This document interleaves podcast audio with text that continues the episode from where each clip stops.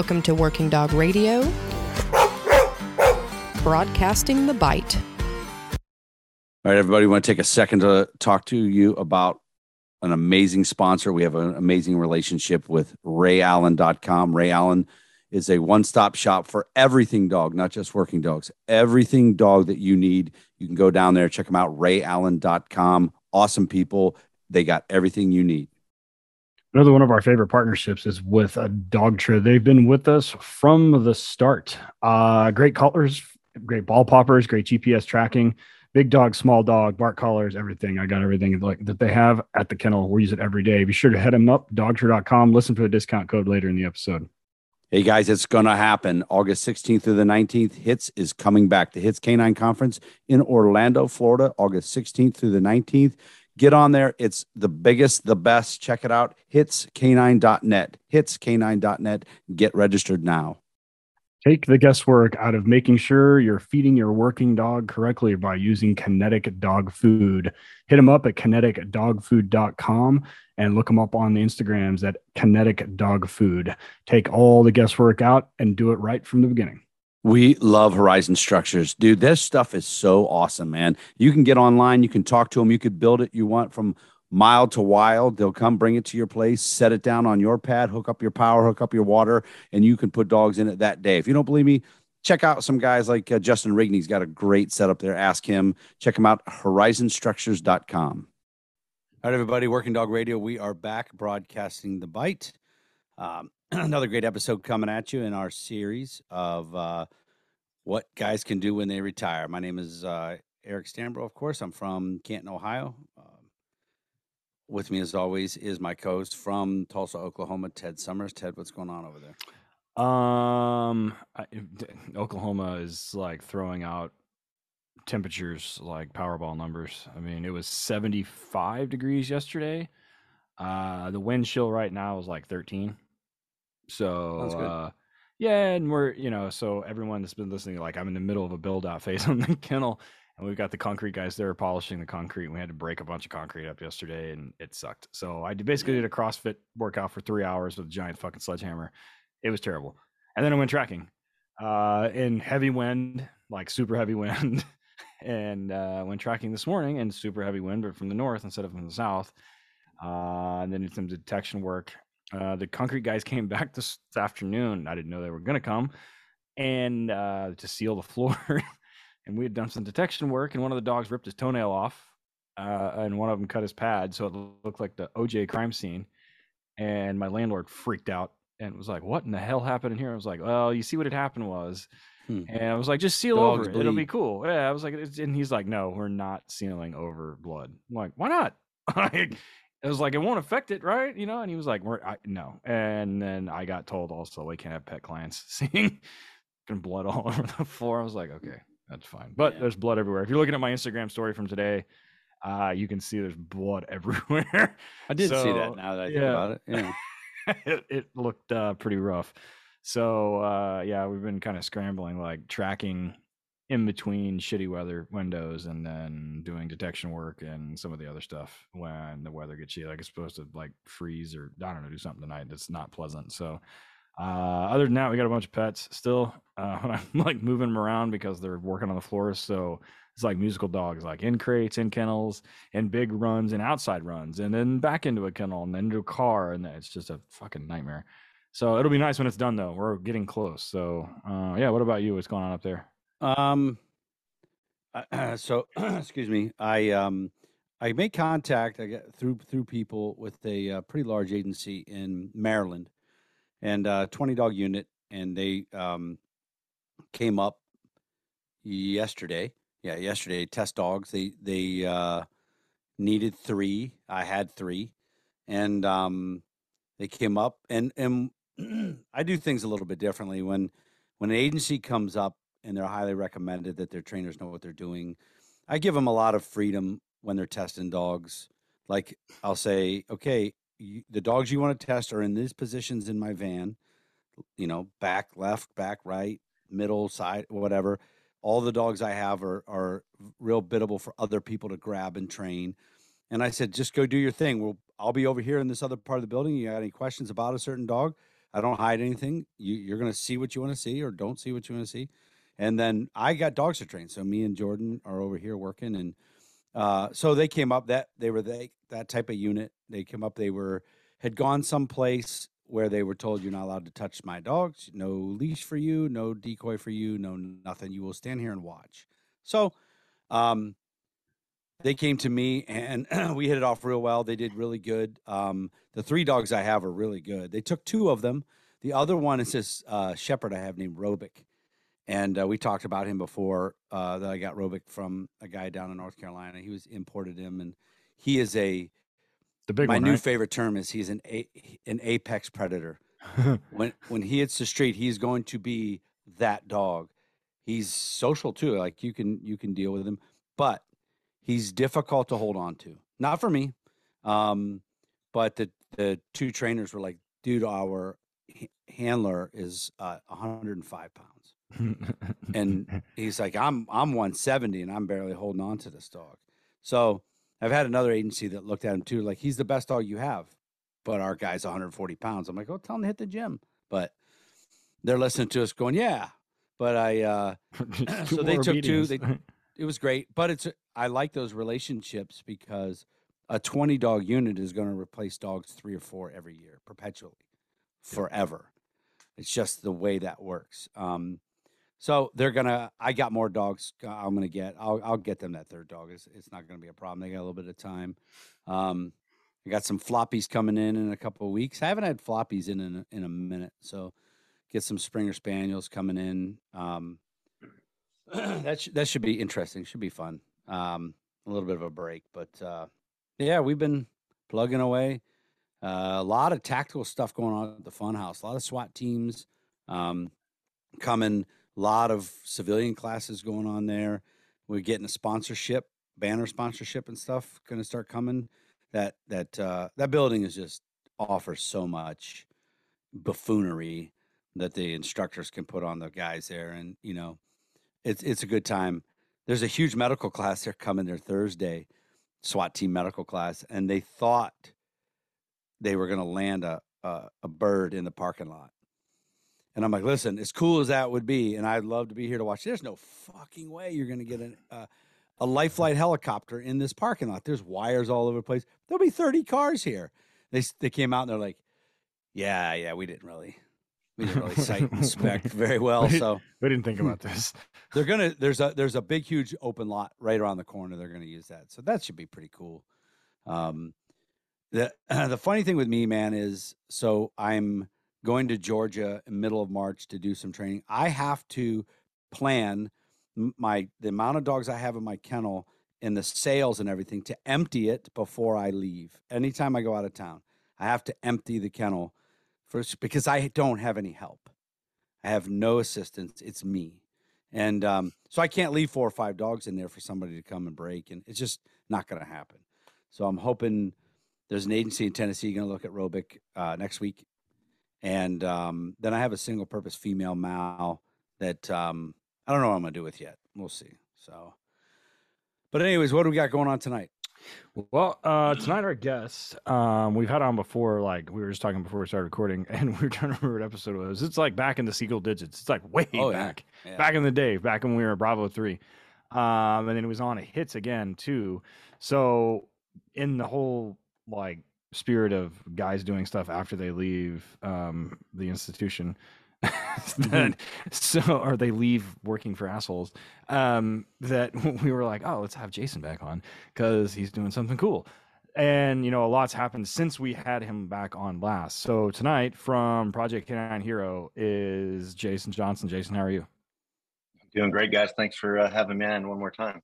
yeah so like i know you i've met you in person friend of mine like great dude and i know your resume but i was reading through it again i'm like fuck i'm not gonna remember all this so just give us a rundown real quick because there's like the alphabet soup agencies in there and, and i'm like i'm gonna forget one so just give us like a quick rundown real quick and then we'll like kind of take it from there Yeah, I started in the United States Army in 1993, served as a military police officer until 98, got out, wanted to be a SWAT K9 guy. So I worked really hard at working on that. 99, uh, joined Puyallup PD, uh, South Hill area of uh, Tacoma, Washington. started coring for the Pierce County Metro K9 unit out there. You know, you know how it is trying to get in the unit, putting on the bite suit, uh, you know, laying tracks, just doing whatever you can to to you know donate your time. Uh, did a transfer over to Yakima PD in 2003, and uh, they didn't have a narcotics canine unit. And I put in a couple hundred hours of time, you know, of, of trying to get in the canine unit. And I got out of the army. I was only 23 years old, so you know, I'm still I'm still in the early 20 stage here, trying to do my thing, and uh, was able to handle their first uh, narcotics canine dog. Ended up being assigned to two drug task force there. Uh, DEA task force had a lot of deployments, a lot of fines. My dog Flash, who ended up being the 2018 Law Enforcement Dog of the Year, had 3,000 deployments, 2,200 fines there uh, during her career. 2008, though, I left her behind for a little bit. Um, got recruited by Blackwater. Uh, was working on uh, my own company at the time called Canine Solutions Northwest. I was doing eight different school contracts, you know, drugs in the schools, firearms in the schools, explosive dogs, and I wanted the opportunity to go overseas and uh, you know further that explosive dog experience. I really felt that was the future of the canine career in the early 2000s. Um, after you know after 2001, and I was working on my education, my master's degree at the time. So I thought, man, I'm going to quit this SWAT canine gig that I worked so hard to get, and uh, so many of us have worked hard to get in the past. And I went to Iraq, did three tours there um, became a kennel master with Blackwater, went on to uh, do the elections in Iraq in 2008. Uh, stayed with the company in 2009, went to Afghanistan, worked for the Ambassador Eikenberry's detail, did the elections there in 2009 with one of the primary dog handlers used there, and uh, got an offer from ATF in 2010 to come back Front Royal Virginia to be an instructor. I ended up being the lead instructor there. And if you guys know about the ATF, you know, we got FBI, CIA, US Marshals, NGA, all those types of things. Not to mention the accelerant program, which is all across the nation. I think we got a dog in Tulsa that I went out certified before. We've yep. got, um, but uh, we did the military working dog uh, pre-deployment course in Yuma, Arizona, Creech Air Force Base. I worked with about over 1,200 mm-hmm. working dogs through 2010 to 15 before their deployments, and um, uh, help help with the SEEK program, which is the ATF's off-leash explosive to dog dog program. And I, I, I taught a few of those until I kind of wanted to get back operational back around 2016 so I went back to uh, over to Homeland Security, was a field canine coordinator. Um, actually, uh, you know, that's where you have your dogs you see in the airport, your passenger screening dogs, as well as your law enforcement dogs that are assigned in and around the airport areas. Uh, Eric, I covered a, a good portion of Ohio, uh, dogs in Columbus, dogs in Dayton, all were assigned under me there. If you know those guys, uh, oh, yeah. did the RNC. I came down to the RNC, had quite a few dogs under me there. I worked the airport for the RNC. I, I think that probably 2016 and I think we had a hundred and something dogs there. And um, you know, when I had that position, handlers would come to me and say, "Hey, Jason, I talked to the vet. You know, my dog's getting old. It's uh, you know, say, I think it's time to retire. It's got this hip issue, whatever it may be." And I would say, "No problem," and I would assign them to a new canine course down at Lackland. I'd give them the paperwork, say, "Congratulations, you keeping your dog." At that moment, I also took them out of uh, federal funding, and uh, right when they needed our help the most in retirement, I became the guy to remove them from getting help. And I didn't think that was right. So I wanted to do something based on that entire career that I just spoke about. I think it's around 2,200 working dogs across the world that I help train at all levels. And I wanted to give back. So I started Project Canine Hero. And I thought we're going to help them with their medical care, their food, their death benefit assistance, rehabilitation, rehoming. And, you know, I stayed in the government that first year. Uh, you guys probably didn't know me in, in 16 and stuff because I was still a government employee. But in 17, January 17, I quit and I started doing this full time. I took $500 in my pocket at 16 and just thought, hey, let's just start spreading awareness, doing the best I can. And in uh, 17, we did about 500,000 at the at the organization, uh, on to over a million this past year. And just five years, we're at the 3.5 million mark. And I'm hoping to reach over five this year, and we have 177 beautiful acres here in Tennessee. Rehabilitation for homing kennels. We're building permanent ones. I know some of you guys seen those. Uh, I've got full kennels here of military working dogs. We got some on the way. We just adopted one on Friday. We got police canines. We got ones with aggression issues, ones that the handler couldn't keep them for various reasons. That's about 10% of the dogs we take care of. And the other 90 stay with their handlers, guys like you've trained guys who you know maybe you've trained a dog and i'm sure we've got some in, the program that you guys are associated with and need help with that medical bill so you know those are the types of things we're doing of course it goes in a lot more depth than that but that's just a brief overview of uh, what the organization is about and what my my background in the military civilian police and government and overseas contracting was All right, he said the entire thing without taking a breath. I know. I was From like, go. What? I read through there and I was like, God damn it! There's a ton Yeah. of like acronyms in here, and I'm gonna forget something, and 'cause it's all kind of important. So I was like, I'm just gonna have him do it because I was gonna read. it. I was like, oh, so he did this and this. I'm like, I fucking remember. I remember hanging out with Jason at the bar in Vegas Yeah. at the casino, and we're just sitting out there bullshitting, having a having a drink, and he was really getting in deep into the ATF stuff, and I'm like, wow, I've I don't think I've done shit in this business at this point. you know, So it was pretty cool, man. To, to to and and stuff with TSA and all that stuff. It was it was pretty. He even left out a lot of that. There's just so much stuff he, he's done. I want to go all the way back to when you were still a cop and you were starting the business. Yeah, and absolutely. you're doing and you're doing the schools. You you got this the business going. Yeah. Um, so I want to I want to have you talk about to that because I've got guys that have asked me about starting that kind of company Mhm. business. Mhm. Some civilian guys, some cops. Because in Ohio, from what I've seen, and I've been around a long time in here with dogs. That's not a thing in Ohio. Uh, e- every agency just does the school sniffs for, Yeah. people. Schools here never pay for it. Um, there's a company here that I think does it, and the guy who owns the company got is uh, got convicted of calling in fake bomb threats to Oh, to get his dogs working that type of shit. Yeah. So it's not really much of a thing. Fucking here. boiler room canine. Yeah, for right. So so how how do people kind of approach that? How does that work? Yeah, it was pretty simple. So about 2005, and I had uh, right after that, I got my instructor certification with the Washington State Police Canine Association. If you guys know who they are, Mhm. and uh, you know the the bigger organizations like USPCA and NAPWDA weren't in the Northwest at the time. I'm not really sure of their presence up there now because I'm not out there anymore, but they certainly weren't out there. And the WSPCA was the the biggest. So you know, I got my trainer cert. I have started having principals come to me. Um, you know, I'm still in black and white. I'm still on patrol, but I'm assigned to DEA task force and I'm on SWAT. So, you know, I'm doing a lot of search warrants. I'm doing a lot of different things. And the principals are like, hey, could, you know, could could we come to the school, sweep the schools? But they they kind of wanted some things on their terms. And quite honestly, my my department just wasn't comfortable with it. They're like, no, he's busy. Um, you know, out here doing it, doing things. And I wanted to do it because you know, as a dog handler, you want to go out and get as many fines as you can. But they didn't really want me to do it. I said, well, what if I just started my own side business? I'm already training dogs on the side. What if I just trained up three or four narcotics dogs?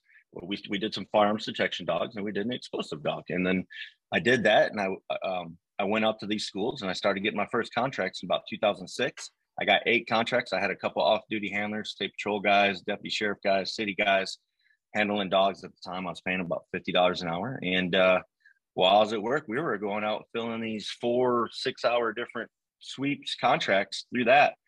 And I thought, man, this is really great. But you know, if I'm ever going to get to the places I told you I wanted to be, or I ended up, I, I knew being an Army MP and a police SWAT canine guys, they're, they're they're in every town. Let's just be honest. I mean, they're in every city in America. That that's nothing special. Running a business, you know, even though I was an active, you know, police canine handler, still people do that. I wanted to do something more. And then that's when I got that recruitment from Blackwater to go overseas and work for the ambassadors ex- explosive dog handler. So you know what? That's the best. That's the top right there. It's the top explosive guy in the world right there. So I I when not only did I leave behind the department, uh, this was in 2008, leave behind the apartment, my dog, all that stuff. Um, I had to end all those contracts and take that one big contract in the sky and go make the most out of it. Was there trepidation? Did you, or you just said, "I'm jumping in with both feet"? Now, what I did, it was, scary because you hear a lot of rumors of guys not making it through Blackwater. It was a 21 day vetting process on the personal security uh, program, and it was a week canine. And uh, you hear Rangers and SEALs and SF guys not making it. And even though I was on SWAT and MP, that don't mean that don't mean shit, right? I mean, like I said, until you get down there. So I took 30 days vacation. I talked to my admin. I said, "Hey, I, I got this opportunity. Don't want to quit. Uh, I just want to take 30 days leave and see if I go down and make it and get a job offer." And I went down and I, I, I made it through everything. And uh, I was uh, replaced a legendary kennel master in Al Hillah, Iraq, named Chuck Medford. I ended up becoming kennel master down there before I left. And uh, to this day, guy, I don't know if you know this because it's happened over the last few years, but I'm actually the current uh, president of the Blackwater Alumni Association. We have over a thousand members, and I'm still doing that as another nonprofit. Um, someone else have started. I had I, have taken it over the last couple uh, last year or so, but um, so I'm, I'm involved in that, and that's helping guys. We're losing five or six guys a year to suicide. You know, they're all ex-military, they're all ex-police, they're all ex-special operations. So we're also involved in that here on my end as uh, helping with them. That's really cool, man. I never even knew there was that Blackwater Alumni Association. Um, is that East Coast based? No, it's uh, nationally based. Um, this year we're having our reunion. Uh, I don't want to disclose it publicly, but we're having yeah. our reunion in the state of Texas, and uh, you know, we even got Mr. Prince, our old boss, as our guest yeah. speaker. Uh, awesome. Uh, we've had uh, Mark Oz Geist come out as our guest speaker. You know, we uh, we raise money to help a lot of guys fall in hard times, uh, whether a family member die, your house get burned in a fire, anything like that happens. We have funds readily available. I can send to you today to help take care of a bill you or your family may have, so you don't fall in hard times. And that's what it's all about. Dude, when Mr. Prince comes out, that place is gonna go fucking ape shit. I, I, hope so. I've been trying to get him for a couple years, and uh, yeah. you know, he was our boss. He was our mm-hmm. boss, and you know, he's former Navy SEAL. I'm sure you guys know all about him. Oh, yeah. And uh, you know, we all we all enjoyed working for him. He was a great boss. And there's a lot of rumors over the years that go around about Blackwater and things. But I'll tell you, mm-hmm. as a dog handler, I'll just speak as a dog handler. I couldn't imagine more experience in the world. I don't care anywhere in the world during that time. I was doing sweeps outside the wire uh, for. Uh, you know, if the ambassador was going to go meet with the minister of oil, I would show up with my advanced team, I'd sweep the parking lot, sweep the meeting room, sweep the break room, had 100% control over whether we were doing this or not. Gave it uh, nothing detected, and they went about their business. At times we found things, we just called the meeting, went about our day somewhere else. Uh, the days I do six to eight eight missions a day, all all over the country, rolling out, not with an army, not with like a bunch of dudes. Sometimes just me and another canine guy and our two dogs and all of our weapons. So if you want everyone to test yourself, I mean, those days are gone, unfortunately. Yeah. But at that time, uh, I knew when I took my job at ATF and, and I started at ATF as GS 13, which is a pretty high government rank. Um, and, and, of course, I was a contracting, making really good money as a dog mm-hmm. So I did take a huge pay cut, but we all know that contracting money doesn't stay forever. And I knew being a starting as a GS 13, the government was the thing I needed to do because I knew if I got that job in Front Royal and I started training the CIA and the FBI and the marshals, that's experience that no one's ever going to be take away from you. And uh, I could always go back to contracting. And, and, just like Eric, when we were talking about the police, when I went to Blackwater, I said I can always go back to being a police officer. Yeah. Unfortunately, I've never had to do any of those things. Right. So uh, before we take our 1st mm-hmm. break, when, let's go back to Blackwater in Iraq. What dogs? What kind of dogs are you using? Everybody um, always wants to know.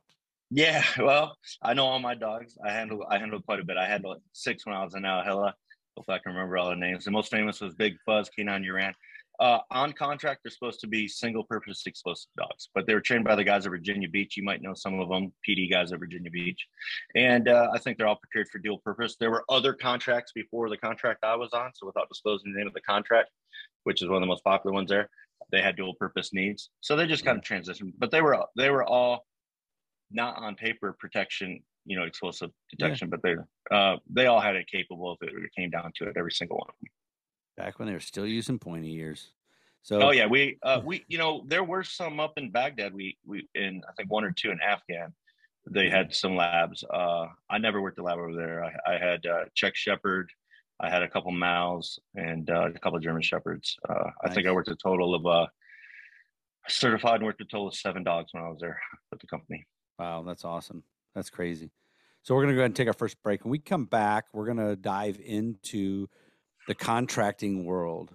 Uh, not not so much as working a contract like Blackwater, more into the providing dogs for contracts and uh, how to do it and the pitfalls and things to avoid and the actual truth versus myths of what that kind of stuff's actually like. So don't go anywhere. Uh, in the show notes will be the discount codes if you miss them, but we'll be right back.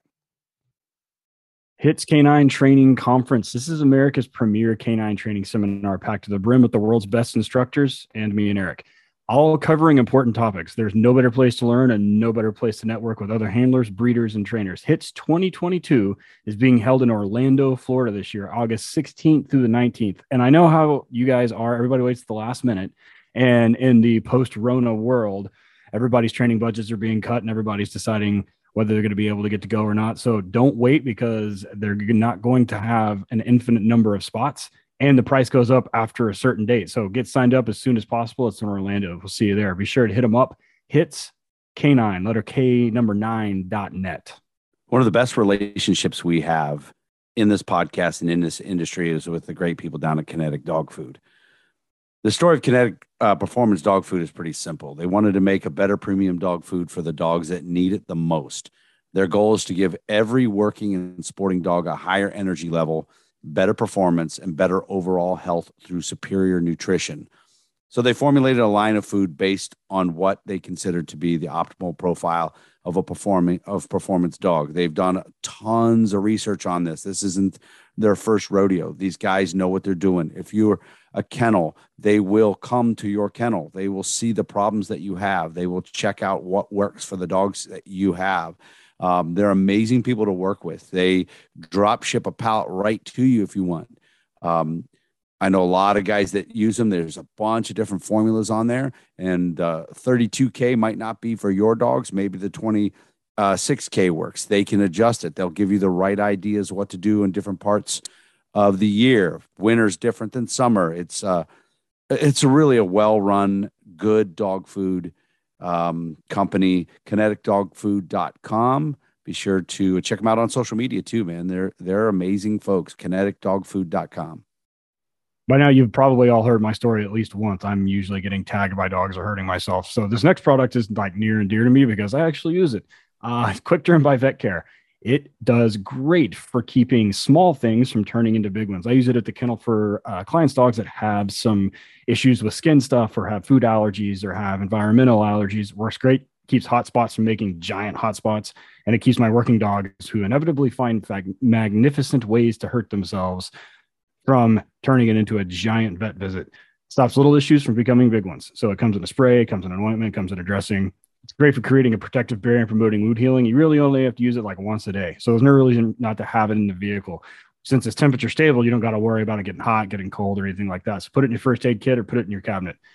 Vetcare.us on the internet, Quick Derm by Vetcare on the inter- on Instagram and on Facebook, and then hit them up with the discount code one zero WDR for 10% off your first order.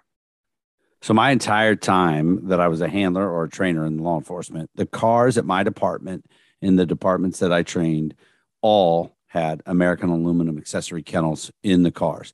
Different cars, man. Dodge Chargers, all the Ford models, some Chevys, uh, SUVs, cars, everything. We loved American aluminum accessories.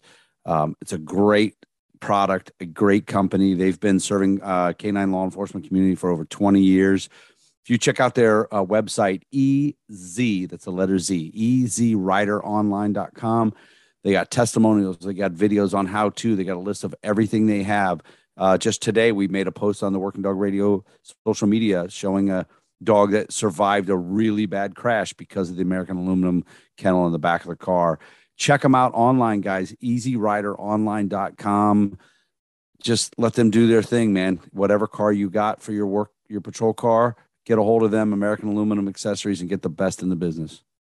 Next up comes uh, training courses online from our friends down at Highland Canine Training, Jason and Aaron Purgason. So, in the post Rona world, uh, training budgets have been getting cut. People aren't going to be able to travel, whether it be instructors or they be canine handlers and supervisors going somewhere else for training. So, Highland has announced a lot of online training courses. One of those that, that sticks out to me is their police supervisor canine course. And it's no secret that one of the problems with canine tends to be some of the supervision issues. This course is specifically designed for administrators and covers utilization as well as liability and FL, FLSA issues. The course can be taken at your convenience and you'll receive a certificate of completion at the end. When you go to Tactical Police Canine Training, that's letter K number nine, training.com, and use the discount code WDR30, you'll get 30% off of that course. All right, we are back. Working Dog Radio, broadcasting the bite. Um, back with Jason Johnson from Project Canine and Hero. Uh, we were just talking about kind of your background and doing the whole Blackwater thing, contracting. So, one of the things that we've sort of talked about in the past when you've been on, and we kind of hit on it a little bit. I remember one episode we talked about like you know how you screened dogs for um, TSA, right? And because it's one every time we do a question and answer episode, every the one question that always comes up is what do you look for in dog selection? Like everybody's got the fucking secret sauce. Like I, every department, it's crazy watching departments test dogs And dude's like, like Eric was talking about at the beginning of the episode, like he's like, well, I mean, here you're gonna see what you want to see, and you're not gonna see what you don't want to see. So whatever you want, right? So, and everybody's got like this fucking secret method or something. We're not gonna talk about that though, because it seems like that always comes up. But one thing we do want to talk about is the contracting side. So, um, I think a lot of guys that are handlers in the military or in law enforcement, for that matter, have like this. I don't know, like this romantic idea about getting out and being like, "Fuck, I'm gonna go get."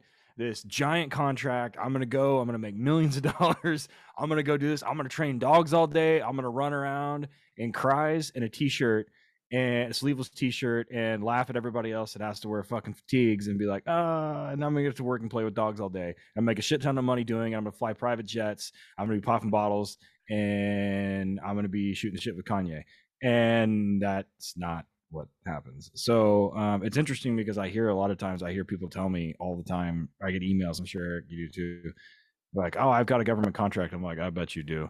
Uh, I'm like, I'm I'm sure you do. And we've had those guys on, including you, that it was those contracts, right? Like we've had on Paul Hammond. We've had on people that have had like parts of those contracts or in parts of those contracts, and they are massive fucking operations and the amount of outlay that requires you to get into that business is uh I don't even have a funny analogy. It's just a lot. Hmm. it's just yeah. a lot. So, talk a little bit about the canine contracting world and what, like, kind of address some of the biggest myths and some of the not myths. And if guys are dead set on be working in the contracting side, because, like you said, that contracting money is great, but it doesn't last forever give guys some like, look, this is what you need to do.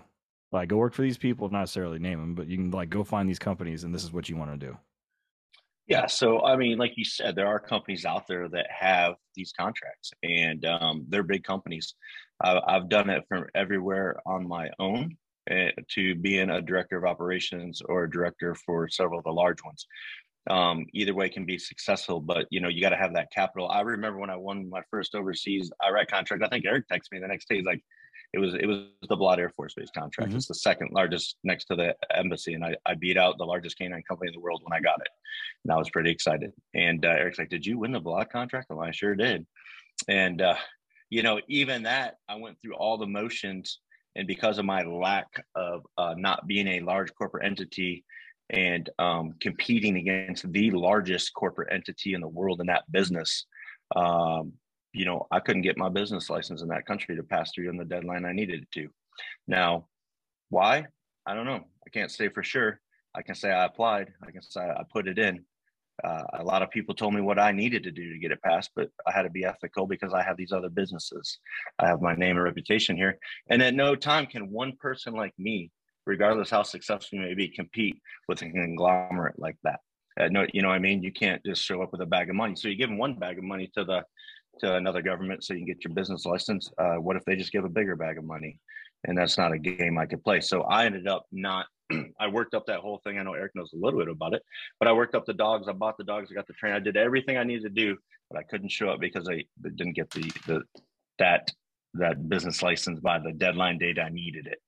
Um, I can tell you, looking back over the years on that, I have no idea what I could have done differently to uh, be successful in that. Maybe ask for a longer time from the contract when it started. Say, hey, I need more than 60 days. I need 120 days. Maybe I ask for different things, you know. But I'm just saying, at that time, no matter who you are, no matter what your background is, not everything is is possible. It seems so. People need to realize that. Um, now, when we talk about where I've, I've I think at, at one point, uh, minus, minus the use of SOC, uh, you know, because those how I've been with one vendor for a while. Now they're with a new vendor. But TSA, Customs Border Patrol, USDA, the DOD, I've at one time one procured for or supplied dogs as a director or uh, an employee, uh, and all of those. And they're tough. They're very tough because those statement of works are designed to uh, to weed out and you can study them and you can get a good environmental setup. And, and just going back to procuring dogs, when I was at ATF, I was in charge of procurement there. I write the procurement policy. I usually teach at some of these conferences procurement. That's my that's probably the one thing I'm comfortable teaching in, in front of anybody. Uh, environmental confidence is number one. It's the it's the biggest thing we fail dogs out for in all levels of government. So being a guy who was when he was in the ATF selected dogs from vendors, I knew what I would do to test. So then I went from being a guy who was supplying dogs to the government. So I'd like to think I knew, you know, more than the average Joe on what I was supposed to be doing. It's still difficult because that that selection official is not going to share with you, hey, I know we did an order for 10, but man, I only really need three. Eric knows this when he goes overseas. I only really need three. He might show me 20. I'm only taking three. But they asked me to bring 10. So I have 10 ready that you paid for up front, that you put a lot of time in getting to the statement of work.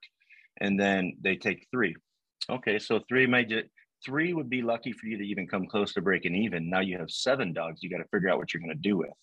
And so regardless of how good you are, regardless of how expert you may have, and if you don't have outlets for those dogs, you're going to eat that cost. And not mention you have to upfront all that cost along the way and that time. So, you know, in, in my in my professional opinion, I stay away from that business now. I stay away from all that business. I don't see a, a big future in it because that's the way they've set up these contracts. They they're not really set up for a business of our size, anything that all of us here do and people in our networks do to be largely successful. And that's my that's my professional opinion. So I would caution somebody, you know, hey, you, you really got it. I mean, I've even had businesses where we've had, I wouldn't say endless capital, but we had the capital to make. If I needed to go buy 20 dogs, we could buy 20 dogs, and I had the van and the truck and the personnel and the and the uh, you know the environment and the setup, and it's still very difficult to do. Having that said, if someone wants to get into it, and I'm sure you guys know on FedBiz, FedBiz Ops, uh, all these all these contracts are posted and um, you know i've had a lot of experience in writing and winning contracts so you really got to get that down that starts with your your background not only personal your company background um, you know what's your uh, facility like what's your experience like all these things for you to win the contract your capabilities and then past performance comes into play if you haven't had a contract before these guys who think they might go out and win a big contract if you don't have the past performance to show the government you've already been successful it's going to be hard to do. So uh, I remember when you when I asked you that and you told me you'd won that contract, it gave me anxiety and it had nothing to do with me. because the, the one thing you did touch on that a lot of people don't know is they don't front you the money. They're not going, no. here you won the contract. This is what you quoted us per dog. We'll give you that now. You go buy the dogs, deliver them when they're done. Yeah. You and mine was a services contract with handlers. Mine was a services with handlers. Right. Uh, and and you know, Ted and I have talked about this uh, uh, several times, and we've talked about it with other uh, guests on the podcast. Where, you know, if you're a smaller kennel, um, and you get one or two, say you you sell a couple dogs, and they get returned to you, and you have to replace them. So maybe there's a medical problem or there's a performance problem. You have to replace them. That will put you out of business if you're small. Just one or two dogs. If you're a small kennel without capital imagine, like you said, getting buying 10 dogs and they come back and then the, the contract government or whatever agency takes three, you have seven dogs and no one knows you. You know what I mean? And it's so frustrating and difficult. And uh, how often does the those government agencies just change their mind or pull contracts at the last minute? Well, we try to keep them, you know, and I've I've I've argued with them over the years, the selection officials, that you know, hey, this is what your statement of work says. You're not even doing. I had a dog fail, which I thought was just a great detection dog. Uh, as we know, hunt, air scent, prey, and retrieve are the, the eyes we're looking for in detection. This dog was off the charts and all that, off the charts in environmental confidence. And my last thing is sociability. Great, great dog. I was selected all day long if I was still in the government. Failed it because uh, when they had a tennis ball in a grassy area, it's supposed to be a high grass area, uh, said it used its eyes to find the ball. Now I said, well, your statement of work says it's a high grass area. And they said, we can't control that because they mow the lawn here. I yeah. said, well, why don't we put them in a trailer and then we'll take them to a high grass area, just like the statement of work says. You know that shit grows everywhere, right? Exactly. They're like, well, we don't have the, we don't have the, we don't have the time for that. You know. So here I've got a what I would call Eric a perfect dog, a sale for fourteen thousand four hundred on my hands that I've now taken back because he's so smart. He saw the ball and he looked up his head and he grabbed it and used his eyes. And it, it was just an unfair assessment. Or I used to get them a lot of problems with the with the loud noises. You can sit there from 10 feet and you can bang a bucket once. Okay. Well, maybe the trainer didn't like that. You know what? I think I saw a little something. I'm gonna bang it. I'm gonna step forward. I'm gonna bang it two or three more times. I'm just to keep doing that the dog maybe even shuts down. So is the standard to stand from 10 feet and bang it once and see what happens? Or can you just keep doing it until you see the reaction you want to fail it? Yeah, throw the bucket at him. Uh, but my point is, fucking hit him with it. Yeah. there's no, and here we are, we're training and we're trying to sell dogs to our vendors. Like, man, this is a good dog. I got this one ready. And then, oh, that's a failure. So it's a frustrating thing. But what I'm saying is, nobody I know of can overcome that. Uh, uh, just don't Yeah. think you can. You can't overcome it. Um, not ethically and morally. So you got to prepare for that. Um, you know, uh, th- there's a lot. You know, I was a part of the the cargo screening program as a certifying company, um, and I I've, I haven't done a certification this date because the way they set it up, they let the company set the prices. Well, my guys get let's just say if Eric you worked for me, I would want to pay you five hundred dollars a day. That's what your time's worth. Eight hours certification. I need to pay Eric five hundred a day, but he needs travel, per diem, hotel, car rental, everything. Okay, we add all that up. Even if we did the smallest amount of company uh, G&A over it, maybe we're 10%, right? That comes to a price. And that price is just too much for him. And uh, I was like, well, that's the price. I mean, there is no other price. Um, this is what I have to pay so, to send somebody. These are all the costs. It's very upfront. It's all on pay, you know, it's all right there.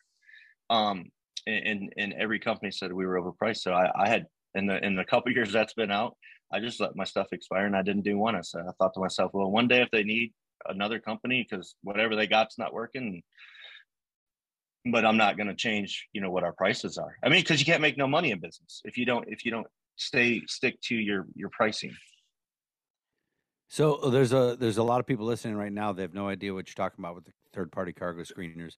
Can you break it down? Because there's different factions of it. There's certifiers, there's trainers, there are all kinds of stuff. Sure. or what it was supposed to be, anyways. Yeah, so it's it's a third party cargo pro, program, K9 program through uh, TSA and Homeland Security. Uh, basically, and I, well, the reason I was more involved when I was still in the government, it was starting to kick off, and I was in charge of the, let's just say the dogs at Detroit Airport, and they screened passengers, and the police officers screened the baggage out on the curb and baggage claims, suspicious items, and all that. But they really didn't have all the time to go do the cargo, you know, the Delta terminal the UPS terminal. So the government's like, hey, if you guys want that done, you, you guys need to pay people to do that. And so there was some collaboration on bringing in a third party, uh, independent, um, you know, canine certified officials. But then the government's like, well, if you're going to do that, we need to have control over what the certification is, you know, what their training is like. And I don't blame them, right? You want to have some standards that you know it's going to meet. There's supposed to be some laws that were coming out it says X number percent of all cargo needs to be screened for explosive before it gets on these types of flights. That's been a, obviously delayed a little bit because of COVID, but you know, I think they'll still get to all the numbers they wanted to. So it was built up to be the program was going to be a lot bigger. And I had an opportunity when that was kicking out. Do you want to get on the you, you only can be on one or the other if you're a company. You can be on the, the side that supplies dog teams and searches cargo, or you can be on the side that certifies teams and, does that independently. So they were going to let um, because the government's like we don't have enough people to certify these we're going to we're going to need independent certifiers too. And so i think on the first initial classes about 33 people went through maybe 12 companies. I was a part of three of the 12 either in ownership or co-ownership. And um, you know it started to kick off and it just never really it, it's out there now but uh, you know i just never felt there's a lot of money. Now if you're a handler and you go get a dog and you're working for the company's maybe making $26 an hour and you're just getting your hourly rate that's great. I mean if, that, if you're happy with that i'm not saying that does that doesn't exist because that opportunity absolutely exists in all these airports across america.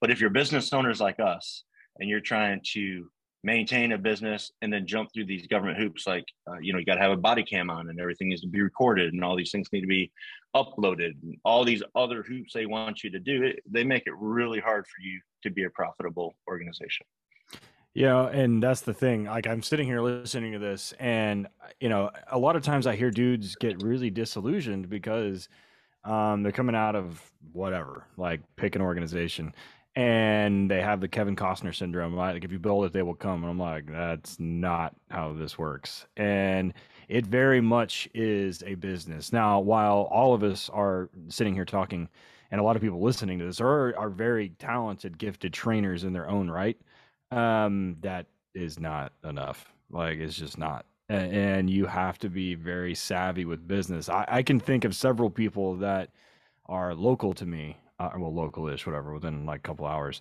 That handled forever in a police department.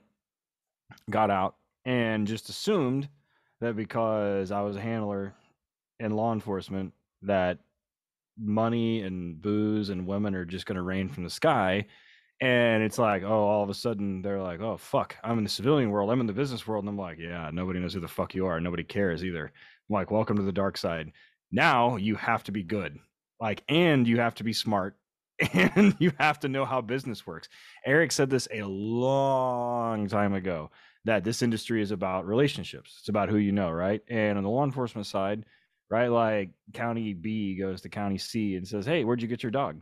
We like your dog, right? We've done some mutual aid calls. Dogs look great. So, you know, county C's like, Oh, we went to goofball canine over here.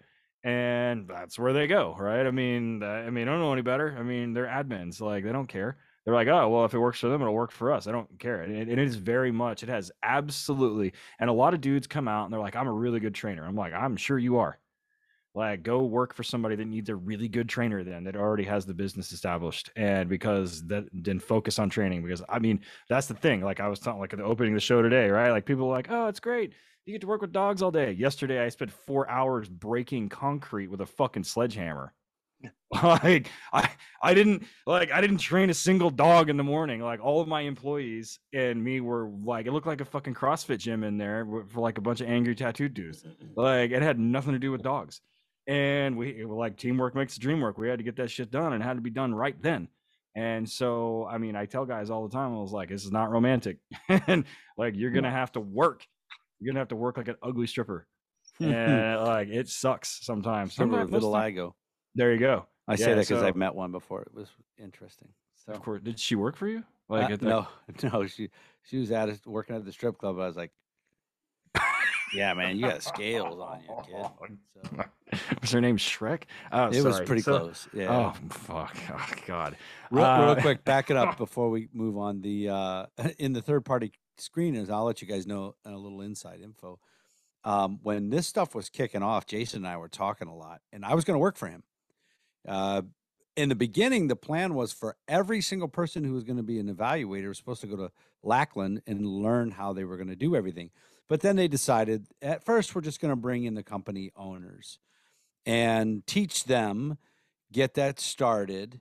And then I remember talking to you while you were there, and you're like, dude, this, I don't know, man. This isn't really like three companies already quit like the first week or first few days of the class. And you're like, with the cameras, you told me about the cameras, and they said there's all this stuff. Oh, and by the way, you're not coming to Lackland. Uh, we, the owners, have to train all of you guys how to do it. And then it just never happened.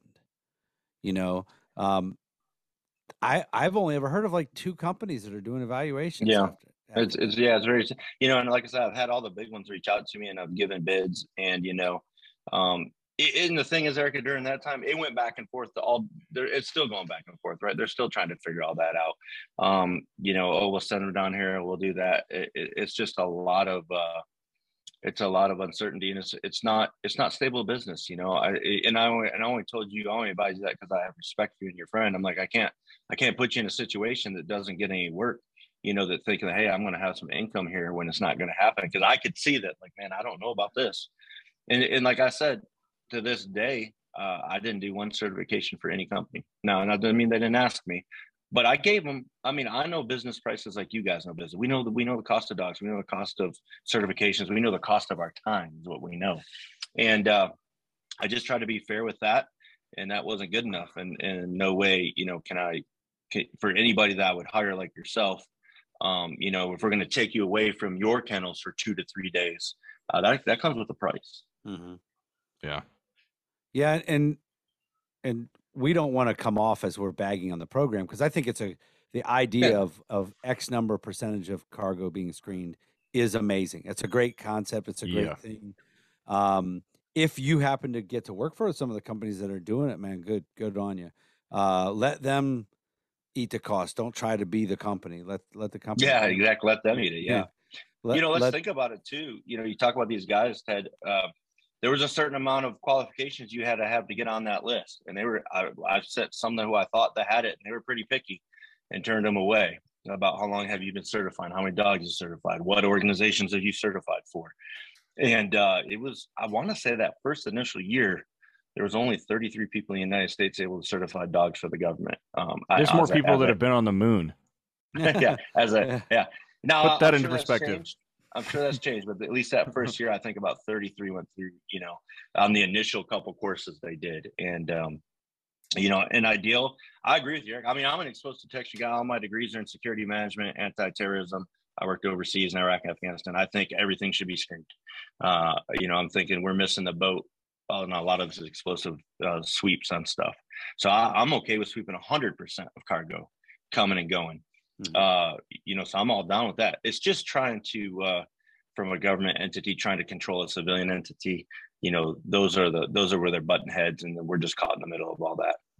Yeah, the problem's always going to be human beings. Well, Always. and and on top of that, like this industry is not unique to problems like that. So No, I, I think all. anytime that we have governments in, intervening with the civilian side, like shit gets weird, and then there's the propensity for things to go the way that is not intended. Which is Mhm. exactly what's kind of happened. So, uh, yeah, like Eric said, I don't want to bag on the program because we're definitely No, the biggest it's a good advocate, advo- advocates for canine, without a doubt, right? And Yeah. uh, this is not a question of efficacy or anything else, but it is kind of like in the minutia of like how the T's are crossed and the I's are dotted, and making sure that you're using the right color ink. so And there's a uh, lot of there's a lot of guys out there doing good work, getting job at airports. Like I said, uh, maybe they're making 25, 30 an hour, depends who they work for. I think the guys they have assigned to it down the government down Lackland are doing the best they can with what they have. You know, I mean, when I went through my certification, they were great, no no problems whatsoever. Where I think it went wrong, and this goes back to this whole topic that we that you asked me about initially, where I think it went wrong is the government let the companies set the rate and set the pace and set the scale. And they just figure they'll just even themselves out you know?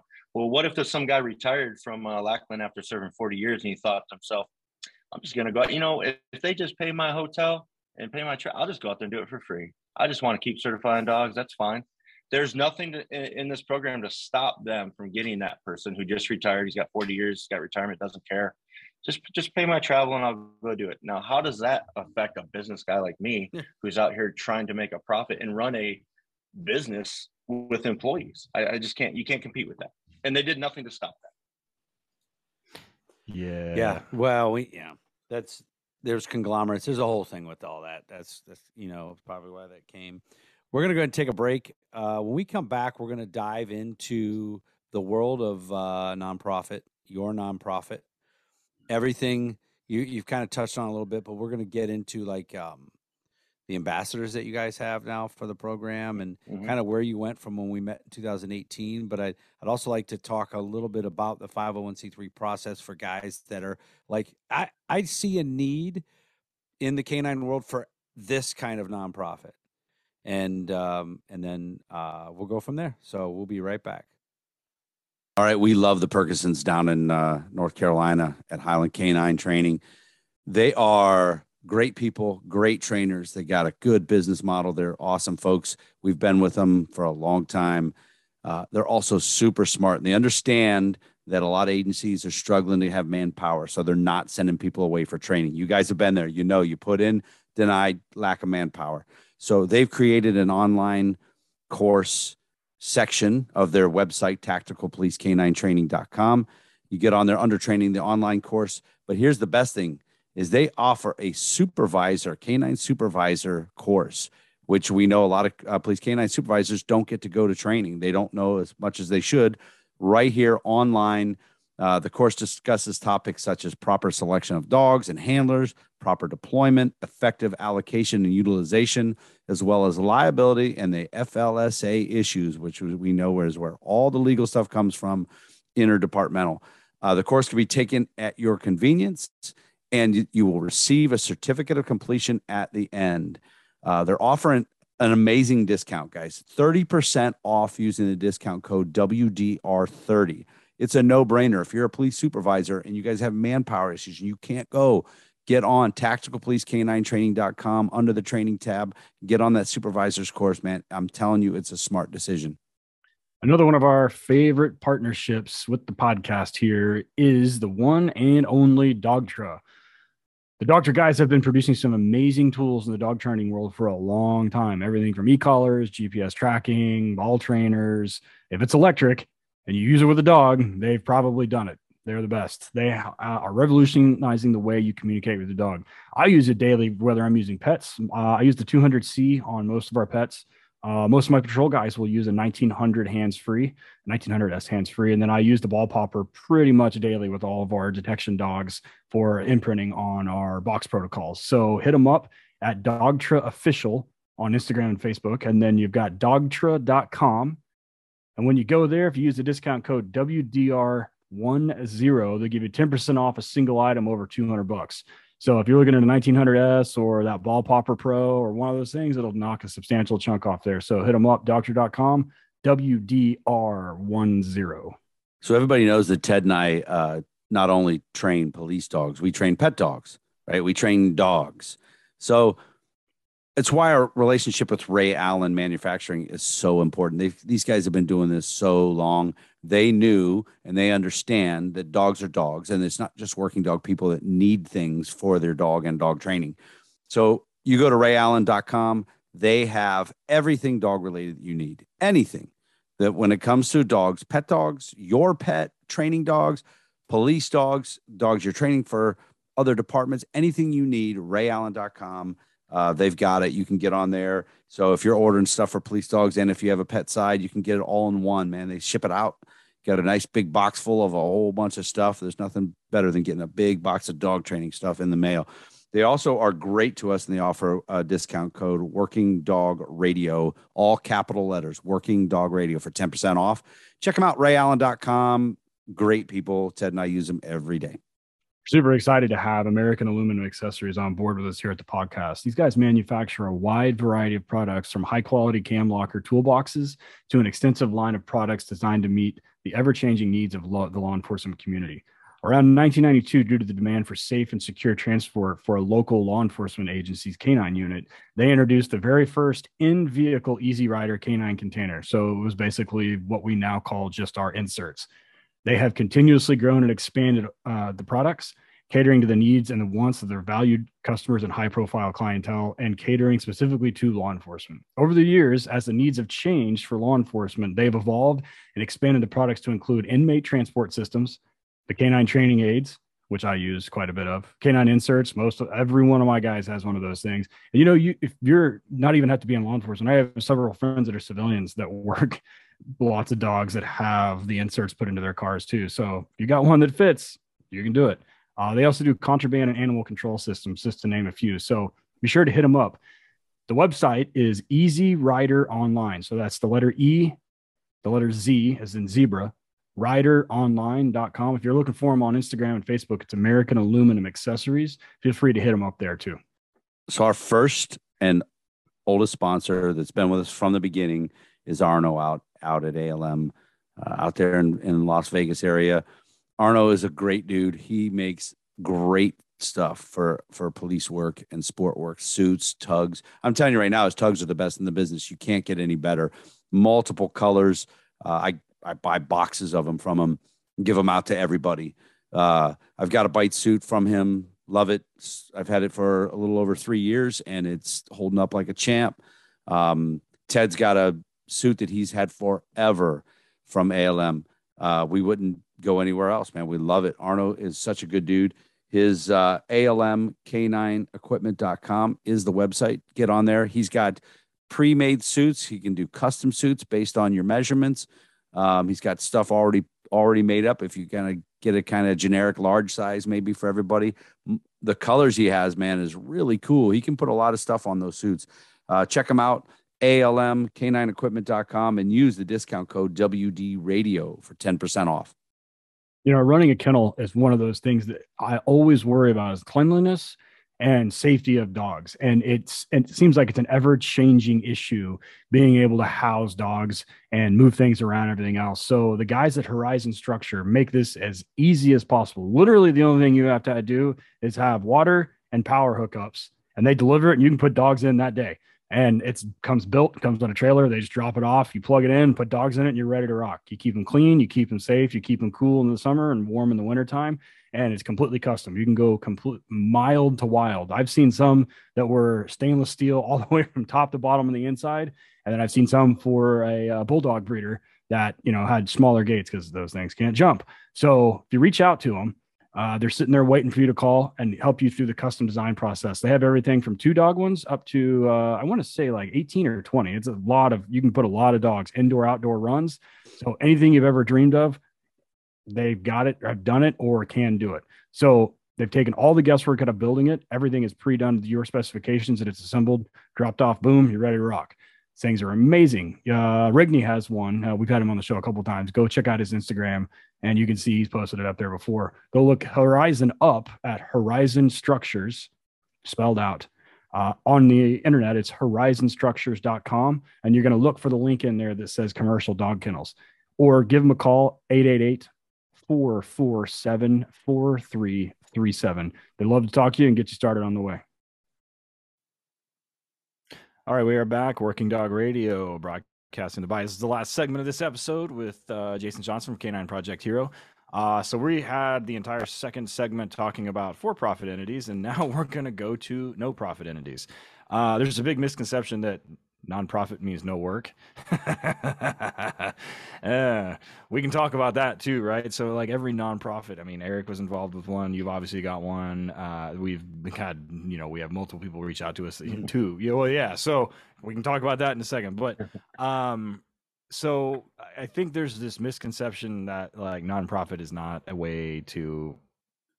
I don't want to say it this way, but like generate an income, right? And there's still services are provided and um, you know, generally on our end in the canine industry, nonprofits fill a gap for government deficiencies. So we were just talking about government kind of dropping the ball in the last episode. I feel like we're fucking bagging on the government, which I mean, I don't know. It's easy.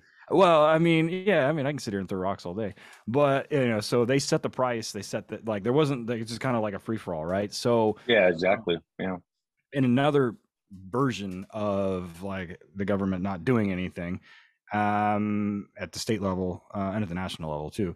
Um, step in your nonprofit, your main nonprofit, your um, it's Project Canine Hero, right? So mm-hmm. the the the the nexus of this whole process is to fill a void where government support stops and government right, intervention stops and there still has to be something there. So yeah. talk a little bit about project canine hero uh, and then we'll kind of like bleed into how um, guys getting out can either sure. you or somebody else. So yeah let's talk about that.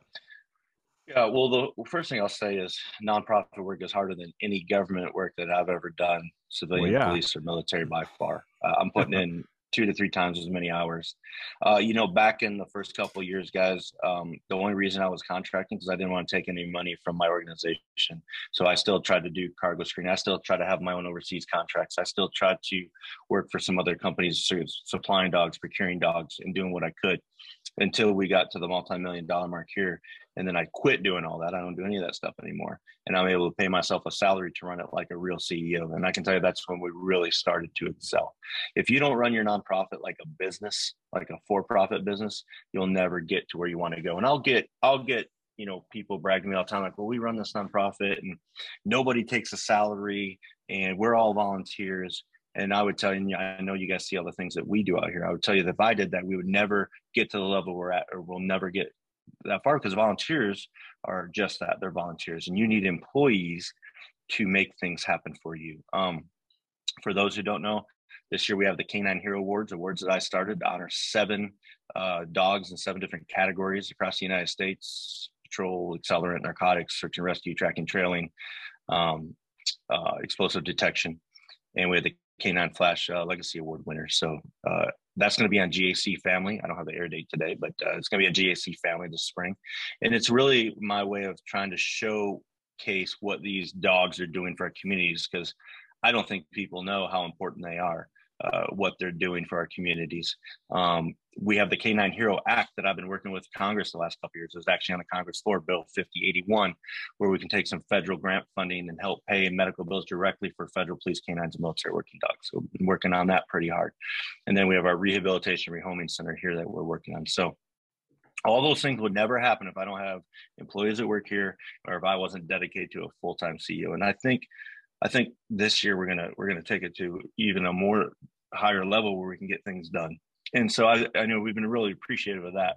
But I just want people to know um, I think it's important to run your nonprofit like a business. You know, set. I mean, we have a chain of command like a business. We have different roles, responsibilities. Uh, everyone has assignments they need to be doing throughout the day.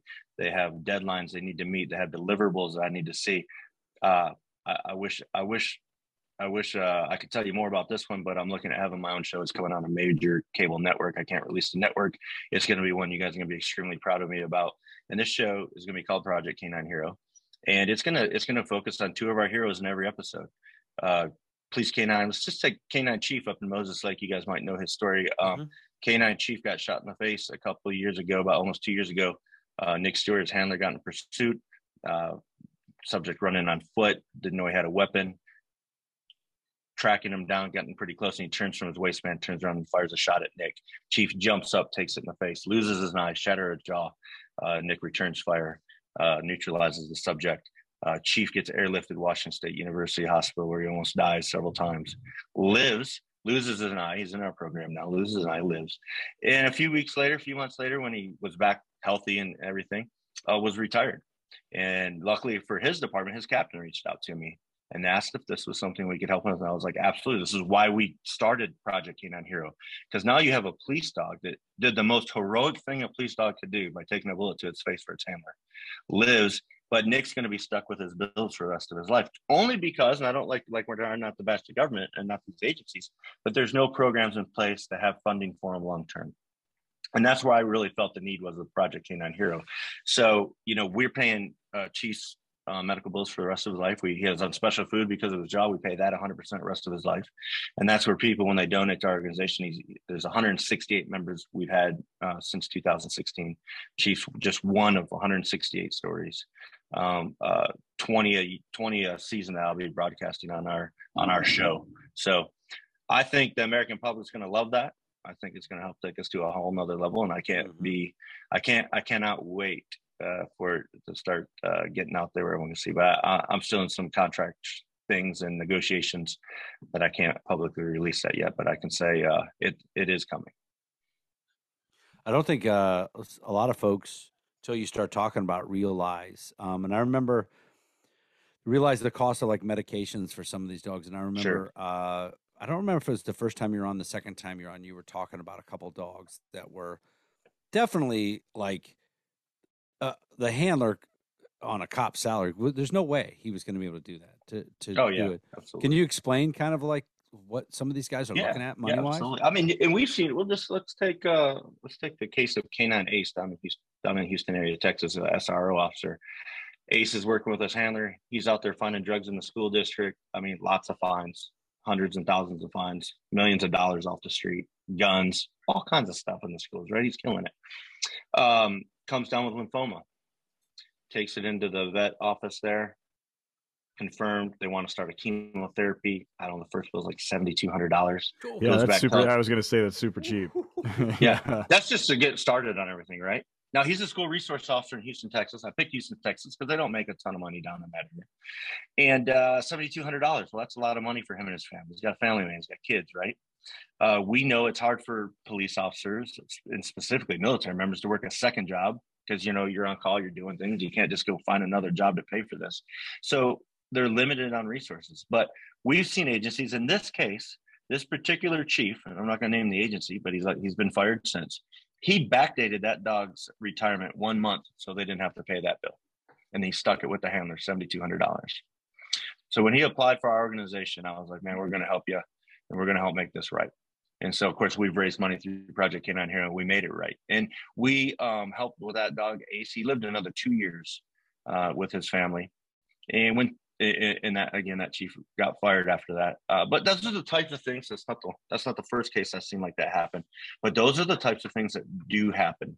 And you know, we're as a former handler, former police officer, and all that. I want to make sure uh, that doesn't happen. And if, and if so, let me be the voice for you. You know, if you can't stand, let me be the national voice. Let me let me bring this to the public's attention, because two things would happen if we didn't step in.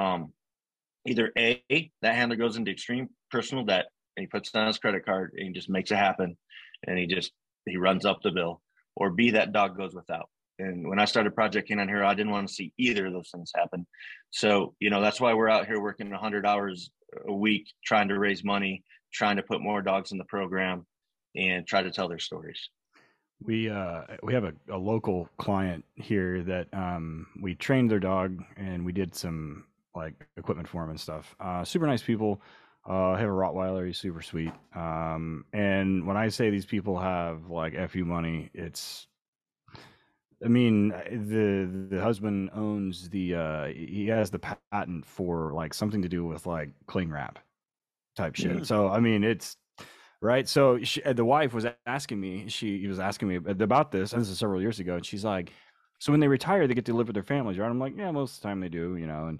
she's like, and she asked, she was like, "Well, if they have any health problems, who pays?" Like the department pays for it. Like they have like a retirement health insurance fund for the dogs. I'm like, "Shit, they barely have one for the cops." I'm like, "What the fuck yeah. do you think?" I was like, "No, they don't have one for the dog." And she's like, "Well, what happens to him?" And she was like super concerned. I'm like, "I mean, the handler's family, like they pay for it. I mean, it's their pet now." She's like, "Well, how do mm-hmm. they pay for that?" I'm like, "Well, how do you think they pay for it?" And like the look of just utter and like just dissatisfaction, confusion. And she's like, "Well, why? What? Don't they have enough money?" I'm like, "Well, this is a conversation I don't really need to have with somebody that's a fucking billionaire." But I'm like, "Look, the police departments are weird," and I, am like, you know, I mean, they they think it's their money.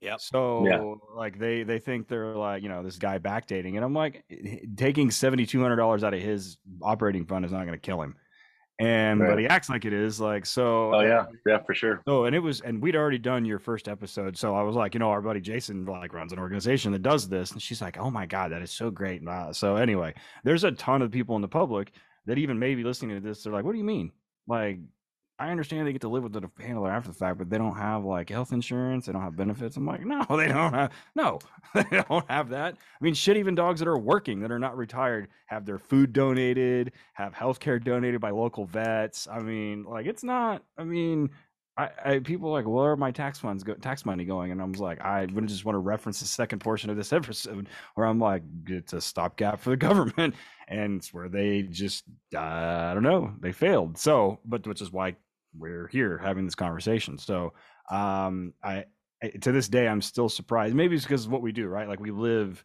this all day. So when people are like, when a dog retires, you know, I'm like, hey, before he retires, I'm telling handlers like before he retires, go do this and this and this and this and this before he retires, so that your department is not all fucking weird about it and you know get all that shit in writing and everything done first and then be like oh yeah now he needs to retire and that's worked like so it's worked quite a bit and i don't feel bad about it. Uh, i really don't. I'm more concerned about the dog and the handler than i am yeah. about the departments but uh yeah so eric? So uh, listen jason you're a great dude we really like you but uh we know that dogs are the face of the organization like yeah, yeah absolutely not not my face your face any other human's no. faces so i've noticed a lot lately you've been bringing on uh ambassadors, like yeah. guys that oh, retired, oh, yeah. dogs that retired. Talk oh, about oh, yeah. that, that, and kind of how that came about. Yeah, you know, just just you know, just to be a national nonprofit and try to work in all 50 states and get your awareness out there, it's all synergy. Go back to what Eric said, it's all who you know, right? And so it's word of mouth. And, you know, some of these guys have great followings. Let's just take Canine Mattis, Alpharetta PD, for example. Mark Tappan, I think he's got 4.5 million followers on TikTok. Mark's a great guy. Mattis does have some health issues in retirement. And, uh, you know, they're out there, you know, trying to spread awareness and, and, and talk about, you know, trying, trying to bring uh, the police profession into a, a likable thing to kids and things. Uh, we just had a performance for Paws uh, charity concert up in uh, Nashville. Mark came up there. Every I had 22 artists play it. The guys like Daryl Worley, you know, stuff like that. That everybody wanted to come up and get their picture with Mattis. It's great. I mean, that's what they talk about, and but that's how they also remember who Project Canine Hero is. And um, you know, if you're not if you're not teaming up with those are like all little spokesmen for us all across the nation. Uh, recently, Canine Duke retired out of Menlo Park PD uh, with Ed over there. You know, uh, Ed was getting moved back to patrol is just the weirdest thing. And his chief decided that uh, be having a dog as a sergeant on patrol would be a distraction. Nothing wrong with the Duke was doing great. It doesn't even really cost all that much money. You know, he's getting a lot of things donated. He's training. There's really, in my opinion, no reason to retire a, a Duke at that time, but they decided to do it, and we'll be announcing him here this week as one of our new ambassadors. You know, and you know, a guy like Duke's got a great following on Instagram, and so it just shows those partnerships. Like I could sit here and sell apparel all day long, you know, hats, shirts, cups, mugs. And I know you guys got some of our stuff or, or seen it. That's not going to pay the bills, guys. That's not, it's corporate partnerships. It's not going to build my facility here. It's not going to get the TV show and it's not going to help me pass the Canine Hero Act. I need uh, companies out there who want to associate with helping police canines and military working dogs to, to, reach out to us, to contact us. And believe it or not, we have over 120 corporate partners. Um, some of them are small wow. companies, some are medium, and some are big but it's my job as a CEO to keep finding those uh, people. I had a I had a conversation today with one of the I'll just go ahead and say the largest farm and ranch su- uh, supply store in America, and uh, looking to maybe partner with them on my TV show. Uh, but they have a pet section. They have dog food. Our kennels that we have here are bought from there. Our dog bowls are bought from there. Our water bowls. So these things all make sense to me. And the more people that we can tell about what police canines do and how heroic they are, because what you were saying, Ted, uh, uh, it's the same way. I go talk to Congress all the time. Now I'm in D.C. a lot, and I'm speaking to Congress, and they would say, "Jason, I thought we passed a law that you know the ha- the dogs get to come home from overseas." They're like, "Of course we did." That's not the issue. Well, don't they get to stay with their handler? I was like, they usually get the first choice, but sometimes the handler's not available. And then when I get into the medical care of it, they're just kind of lost in, like you were saying, like, I, I well, I can't believe we don't do that. well, no, we don't at all, and I need no. your help to help me uh, fix that. It, it, it's a lifelong journey for me. It's a legacy, guys. I mean, I'm in it for the long haul. I, you know, I could have stayed in the government and made decent money and just went about my business and paid my bills and had a good life. Uh, but I chose to do this instead, and I'm not going to quit until uh, until I'm dead or I see it all completed. so, um, one thing that eh, you know, guys listening to this that are kind of like thinking about what they're doing or like you know like oh fuck i gotta find something to do to get out once i get out right um you know because like eric retired at like 50 right? And i was told you were like 50 right? Yeah. so i mean you know you ain't dead yet. Plus you need to work and you're not gonna like sit, you're, you're not well you're not gonna sit still though. Like even like you can my grandfather tried to retire at like 50 and then tried to retire at 55 and then tried to retire at 65 and he's like i can only whittle and fish so much. So yeah. uh, and, and then teach me how to build crazy shit in the garage and blow stuff up in cars and whatever else. But he was like, I can only do that so much. So um, starting a 501, thankfully, is a little bit easier than mm-hmm. starting mm-hmm. sure getting a government contract. It's still not like an easy process, but um, and there's 501s for like everything, and we've had sure. several on the, the, show, and there's stuff for training, there's stuff for actual mm-hmm. dogs, and then there's stuff for what you're doing, which is the aftercare of retired mm-hmm. dogs and the actual support for the handlers and for the dogs. So, um, talk a little bit about that process. So, like, if you're listening to this and you're in an area of the yeah. country, like, because obviously you have 168 dogs or that you uh, have on the roster. I, I read some DOJ thing the other day. There's like uh, like 31,000 working canines in law enforcement. I think that counts all federal and it doesn't count military, but it counts all federal and state uh, law enforcement, and they estimated around thirty-one thousand. So you're at like half a percent ish, not even that. Right? Yeah, absolutely. We're, we're trying to take care of a ton of room. oh, absolutely. like, There's a lot of room. We, yeah. I mean, we're just trying to reach the ones that have the special needs or financial burden right. on their handler. And, I have 160, but I have over 200 pending applications right now. I've been getting on average, uh, some days I'll get three or four applications in a day. You know, and that's the hardest part of this job trying to figure out which ones we can help and which ones we can't and put on a, a, list and i wish we had all the money in the world to help every one of them but we can't there's a lot of room for more nonprofits like you said some go out there and do all different types of things uh, you know whether it's narcan kits vests training uh, all cages, everything. Right. I'm so passionate about this particular one because when I studied my background, I watched myself pour my heart and soul into training over 2,000 dogs, and I saw them dying in retirement because no one was there to help them with medical care, which I thought they could have lived. So, uh, to me, this is the most important aspect of it. I think sometimes the departments can pay for the cage. I think they can get you a Narcan kit. I think they should get you the vest, but we've yet to get past the laws I want to see passed yet for the aftercare. So there's a lot of room to get out there and branch out, and it doesn't have to be in uh, you know necessarily police canines. I'll give you an example because I because I run the Blackwater Alumni Association as well. Uh, I'm still associated with a lot of veterans, and I do a lot of veteran speaking. I go to a lot of veteran things. I'm on uh, I'm on panels and all this stuff for veteran suicide. So one thing people don't realize is Project Canine Hero not only helps the dog, we help the first responder veteran because when we pay that bill, we're relieving them of the financial responsibility. Maybe that was their partner, maybe that partner saved their life, but we pay that five thousand dollars we are helping veteran families and first responder families as well. So that I can appreciate. But a lot of them have service dogs now, right? They have the therapy dogs. They have uh, some uh, dogs that help them with their aid.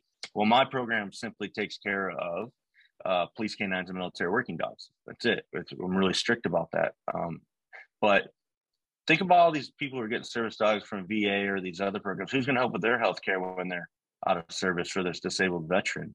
Uh, you know, I've had a lot of people say, "Hey, can you help with my?" You know, I, I served in the army. I was a police officer.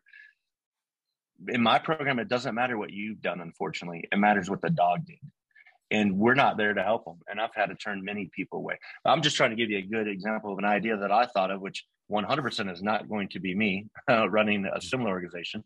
But, but no one's not going to be out there to help the service dogs. You just got to think out of the box. You have to find a need and you know, I'm giving a need right here over the air for anyone who wants to take this ball and run with it. I was just going to ask you. There you go. When we talked, I was going to say, is there a void that you see that could be filled, and guys yeah. can race to get that filled, and that's perfect. Yeah, I mean, think about it. You guys know it because you're in the business. How many people have these animals, and some of them are 100% disabled vets or or whatever. They're they're not going to have the money, and that emotional connection between them and that dog when they get 10 11 12 13 years old it's going to be pretty tough on them and uh, I think there's a need for an agency. You can, it's very similar to Project Canine Hero, but instead of helping police canines and military working dogs, you're going to help service animals for veterans. I see all these huge five, the ones bigger than mine, you know, doing 20 million a year, helping with uh, vet, service dogs for veterans. I think that's great, but uh, I'm more concerned about the dogs themselves. That's why I'm very passionate about what our our mission is. I would never change that, but I think I think there's a need right there that I'm that I'm putting out there that uh, somebody could take the ball and be just as successful as we are, if not more, because there's going to be a lot of those guys out there needing help. So before we wrap it up, I'm a guy getting ready to retire. I'm listening to this episode. I get a hold of you and I say, Jason, I I don't know how to start a 501c3. How like I'm I'm a grunt. How, what do I do? Because yeah. guys are nervous about that stuff. Yeah, yeah, I mean everything everything can be taught, right? I mean, you know, uh, you know it just takes some time to to to learn what the process is but it's it's it's fairly simple but it's fairly complicated but the first thing you want to do is probably get a good cpa lawyer that can help you draft your articles of incorporation and your bylaws you need to do that within one state so you got to pick a state whatever state you want to be in and uh, get that drafted up and apply within that state. Uh, you know, within those article corporations, you're going to need a board. You're going most states you're going to need a minimum of three people. So you're going to need two other people, one to be your treasurer, one to be your secretary, people you can trust. Uh, it's very important. Uh, you need to know what your mission statement is, your goals, your your vision, all those things. You're going to put that down, and then you know you can get all that filed. And you need to file with the federal IRS, get that in. Once you get that EIN number, once you get that off, you can legally start taking in money. But then you have to register if you're going to solicit money out of that state. You have to register in all the other states. We're registered in every state in America. That costs us a lot of money. Some aren't, uh, but you know we uh, do a direct mail program, and I, I put that all out there.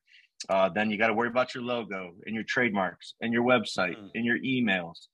And you know, looking back, guys, if I was to start all over, I, you know, I don't I, as much time as I put into this, I can't even put a number on it. But you know, it's my passion, the point is it can be done uh, you just got to get out there and learn the steps this initial this initial paperwork just to become a legal entity may, maybe a thousand dollars give or take you could get on one of those websites and do it yourself for a few hundred but it, i knew when i built this that i was going to take it to a multi-million dollar organization. So I wanted to make sure it was done right. And, uh, you know, uh, I've probably exceeded some of my goals. Uh, I never thought I'd have my own act in Congress. I didn't think I'd ever have mm-hmm. my own national award show coming on TV. And now we're going to have our own cable television show that might, you know, end up on a Netflix or in 180 countries around the world. Um, you know, and just to get, I, I, can I can say a little something else here, just to get you guys excited about this or people listening. My business partner on my television show created the Dog Whisperer Cesar Millan, all ten seasons. He's executive producer. Now, while I'm no huge, now I'm not saying that's the best dog trainer in the world. That was a successful show. Me oh, and him yeah. are partners on my show, Project Canine Hero, and we're going to tell real life stories of these dogs. So you can imagine my amount of excitement that I have when I when I bring this gentleman's been in the business for 40 years with that amount of success. Uh, you know, you know, they licensed 100 products. They had five New York Times bestsellers. They were viewed in 180 countries. It's still playing on TV now in so many, like 80 countries. So I've got some big of, dreams. It's part of pop culture. The whatever whisperer, yeah. the cat whisperer, the horse whisperer. Yeah the beard whisperer, which is Ted. There, whatever. Uh, there's a fantastic Instagram account that used to be called the Slut Whisperer, which is the oh, guy from. Man. No, I missed that Car- one. Kirill Forever. It's the assholes live forever guy. If you've ever seen, like, yeah, go look it up. It's Linda Feingold. Go look the up. good news, great. the great thing about our show when it comes out here, guys, is it's not about dog training. It's not about any of that. It's yeah. a true life story, like I told you about Chief. It's just a reenactment of that you interview the handler, you interview the people on patrol with him that day, you interview the vet, the people who drove the helicopter and the airlift, what we're doing for him right now to help save him in retirement, what people can do for us so we can help save more like him. And that's what that's what I'm trying to put out there to the world. If you need any tattooed actors, uh, Ted and I could jump in and we could be thug number one, thug number two. Yeah. Dirtbag at the liquor store. Something. Shithead know, one and two. yeah. That's funny. So uh, tell everybody social media, website, everything, where they can donate, where they can see, where they can follow you, what's going on, and keep up with you. Yeah, so if you haven't visited yet, we're projectcaninehero.org. We got all kinds of stuff on there. You can read the stories of the heroes. You can read about our Canine Hero Awards, our Canine Hero Act, uh, the rehabilitation rehoming center we're building here, which is amazing. Um, but more importantly, we got a lot of things on there that you can buy apparel wise. I have children's books out that I've written about my partner Flash that are big hits. Um, and we uh, have a way to donate right there on that button. So that's projectcaninehero.org. Uh, we've grown our accounts. You guys know how to grow on social media. We got about 200,000 followers combined now, which is pretty decent for a canine mm-hmm. organization. Um, we have uh, a great Facebook account. We do a lot of lives on there. So we're at Project Canine Hero. But Instagram, the same, and uh, Twitter as well. Uh, me personally, I'm on LinkedIn. I think I got about 26,000 followers on my personal page on LinkedIn. I, I, do a lot of business stuff on there. At LinkedIn, you'll find me at Jason Johnson, Project Canine Hero. And let me say this for those people, because I think this is important to um, these guys getting out of the military, getting out of the police, they, they, they don't really think about this when they're still in. But I can tell you, I've got more business development deals on my LinkedIn account. I get on there, I post professional stuff, I post positive stuff, I, I post what I'm doing every day and I get uh, you know people on there giving me business deals like, hey, I got a, a, a, product coming out on Shark Tank. Could you come be my charity partner? And I and my my logo was at every Petco in America, you know, for six months on the shelves at the register. You know what I mean? And there's people wanting to get involved. Uh, I've gotten so many opportunities from LinkedIn. I think veterans and police officers underestimate that tool. Uh, you know, and I think just keeping your social media clean if you're trying to get into this business uh, you know, don't be out there bashing anybody. It's a small world, uh, especially in this canine business. It is a small world, and you never know who that person is going to be uh, hiring you um, or going to be looking at you for a job. So, you know, kind of clean that stuff up and keep it professional, keep it out there, let people know what your goals are. And uh, I think the, the biggest key for success in this entire business is just hard work. If you work hard, good things will come your way. Ted, are you on LinkedIn? Yeah, I am. I don't use it as much, uh, but I, I am on there. I need yeah, to use it as much. I I had joined it a while ago, and uh, I need to get back in it because I I stopped using it because it years ago it started turning into Facebook, and I was like, man, you're you're not even on here talking about business. You're talking about some bullshit. And so I stopped, and then people were like, "Yeah, dude, all that stuff passed away. It's that gone. was my and it's, problem. Yeah, it's there's now still- business. There's you know make sure you you build your network with people within your business or the business you want to be in. And uh those those people i i've just gotten so many opportunities because of that platform. I just think it's underrated for and and i'm talking about because we're talking about people who want to get out of their military or government service or police service and go do something. Um it's it's it's widely important widely Uh, Ryan Morris from Tripwire said the same thing about it. Uh, he, I was Yeah. talking to him not the other. It's been a couple months ago. But he was saying the same thing about it, like the new version. He was like, "Dude, I do so much business on LinkedIn." yeah i do I'm like, Ton so yeah, so Yeah, I need to get us on there. So yeah, Ted, you where can you use at? face, you can use Facebook for memes. That's what I do. yeah, And then Instagram. Speaking of which, Instagram is Ted underscore Summers and Torchlight Canine and Torchlight Pets. That's where I put all the uh like all the working dog like professional stuff. Um, I am on Facebook, but it, I put working dog stuff, but it's mainly music and memes. Uh, and then of course we have working underscore dog underscore radio uh for the podcast, and then HRD Police Canine. Uh, we just shored up another HRD in Bend, Oregon in early June. I think the sixth or the eighth. That was today. So we just got back from San Francisco and I'm heading back there. And then I've got uh, one in Louisiana. Um, and then we're going to Blue Line and Hits. So yeah, we're we're rock and roll. We're going to be instructing uh, both, and we're going to be doing interviews, um, and I'm sure heckling or being heckled, one or the other, maybe both. I don't know. I mean, we'll see. what about you? uh, workingdogradio.com. Guys, we have a ton of uh, merchandise on there. Really good oh, we got new shirts, or we're gonna have new shirts. Yeah, we get, came up with a couple of ideas for Uh-huh. some new shirts. Uh, everybody always likes the stuff we put out there. Um, you got to go check out our President series in there. There- There's some really good, good stuff in there. Van SK9 on Instagram, Van SK9 Academy on Facebook. I have those two linked up now. So if I post on Instagram, it posts on Facebook. So you only need to really go to one. Um, Ridgeside Canine Ohio for pet stuff if you care about anything like that.